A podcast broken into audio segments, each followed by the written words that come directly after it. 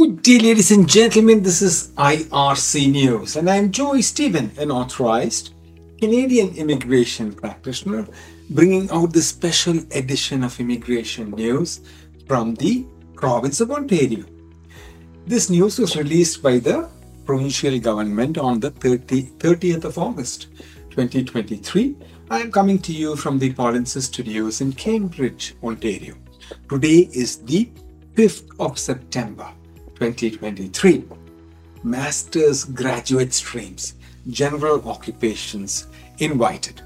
The Ontario province issued invitations uh, to apply to potential candidates in the expression of interest system pool who may qualify for the master's graduate stream.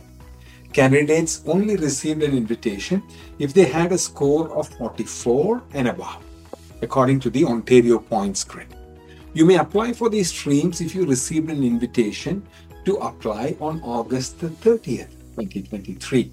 Now, if you need assistance to participate in provincial or federal immigration programs or assistance after selection, please contact myar.me slash contact dash us.